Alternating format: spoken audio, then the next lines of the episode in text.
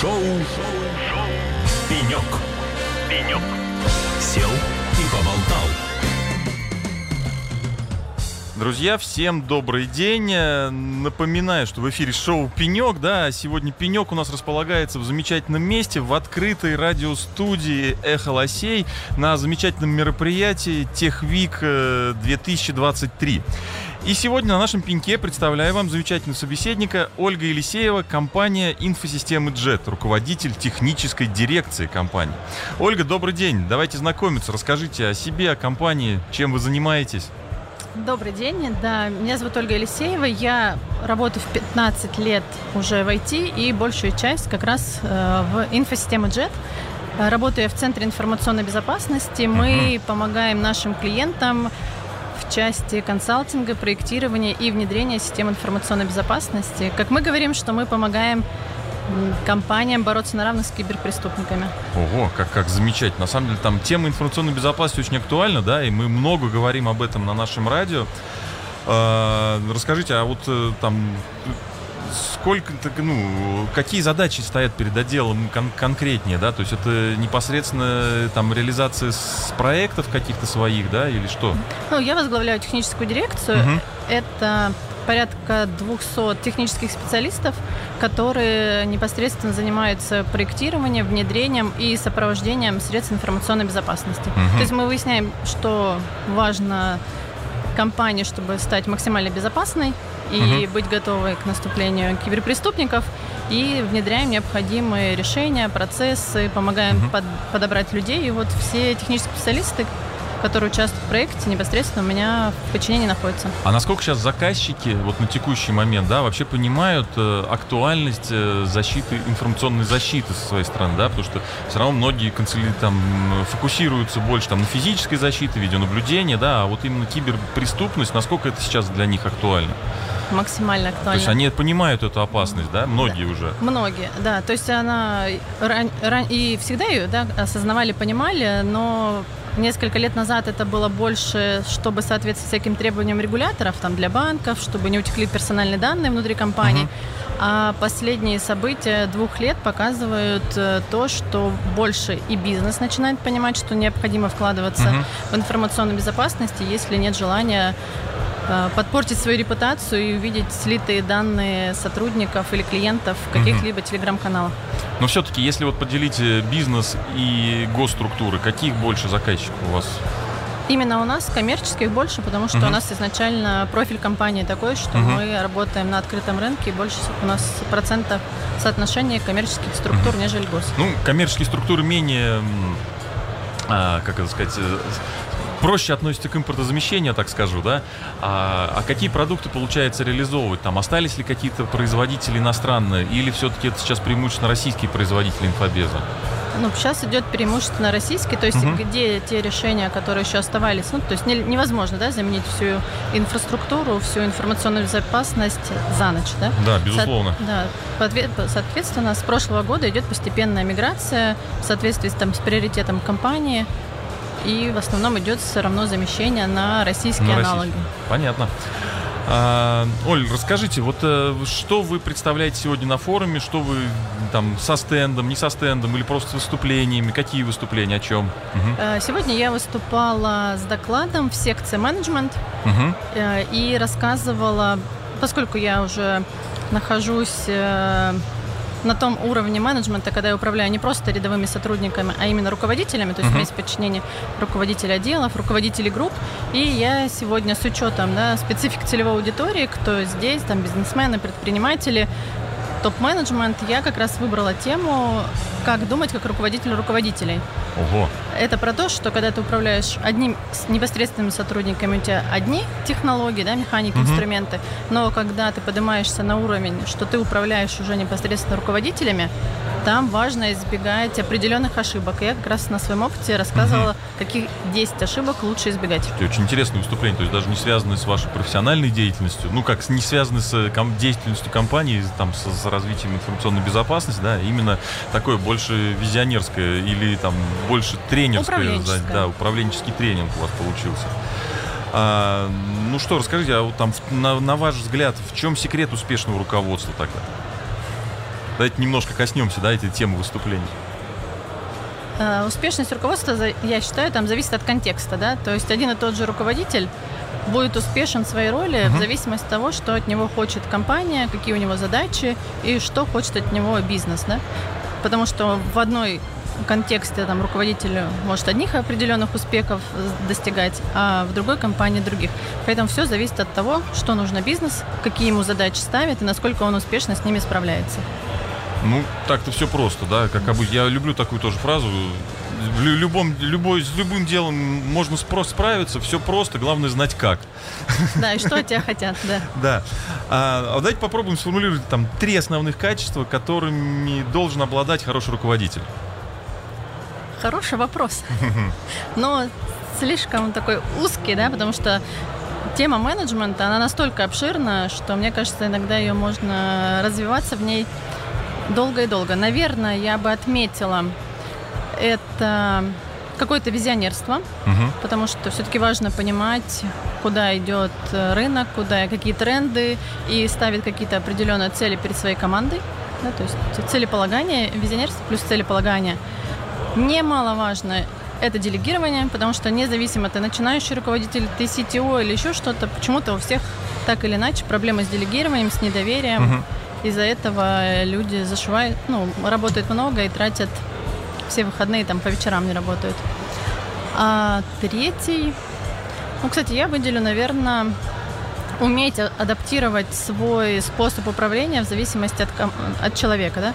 Кому-то нужно директивно, кому-то угу. больше наставнический стиль управления. И вот уметь понять другого человека и как с ним корректно коммуницировать, это важный навык, который ну, ну должен прям э, развиваться с самого начала, когда ты становишься на тропинку менеджмента. Оля, а по вашему мнению, вот э, стать руководителем, это все-таки можно научиться этому, да, ну, посещать тренинги, посещать там бизнес-школы какие-то, да, или все-таки это э, лучшая школа, это жизнь?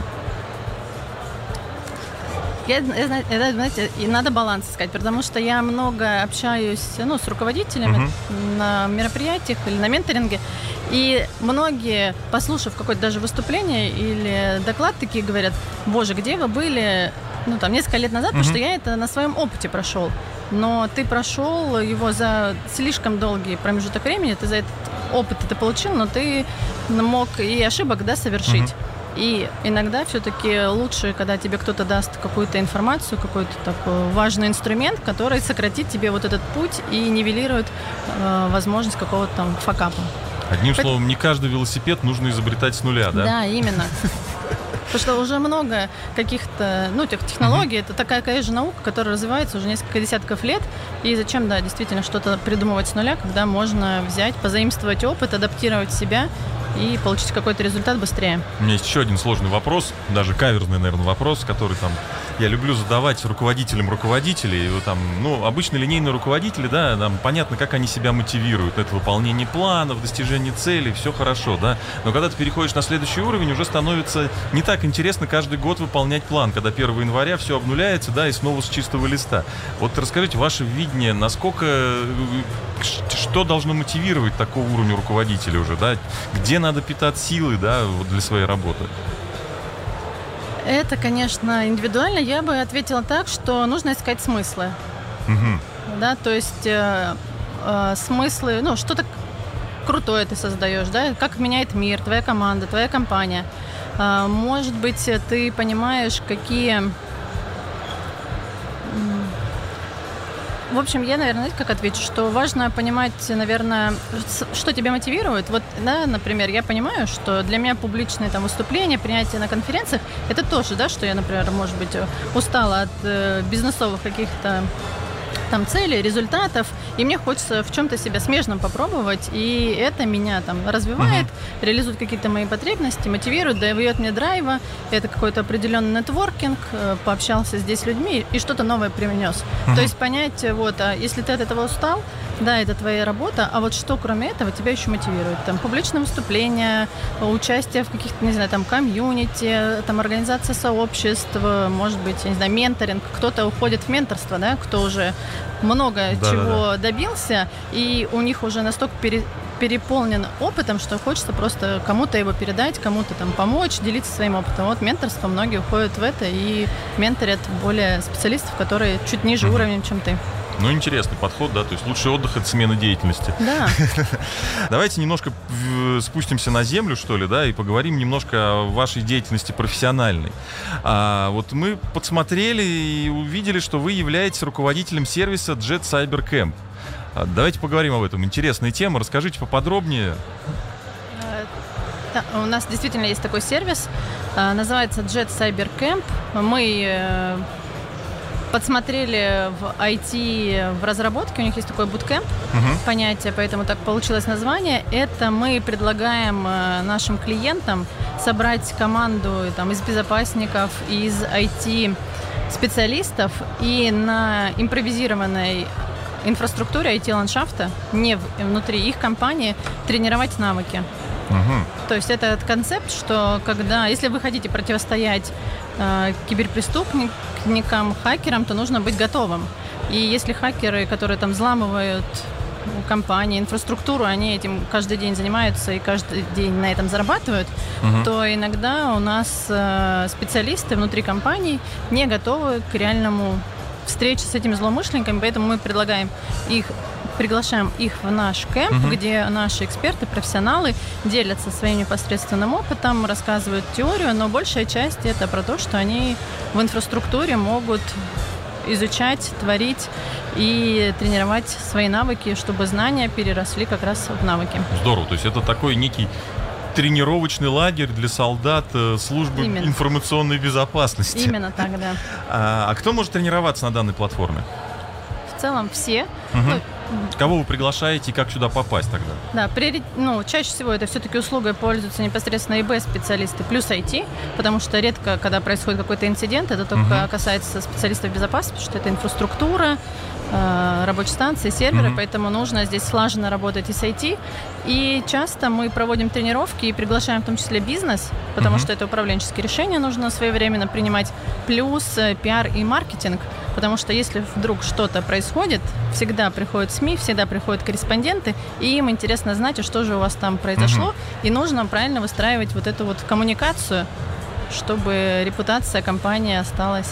Угу.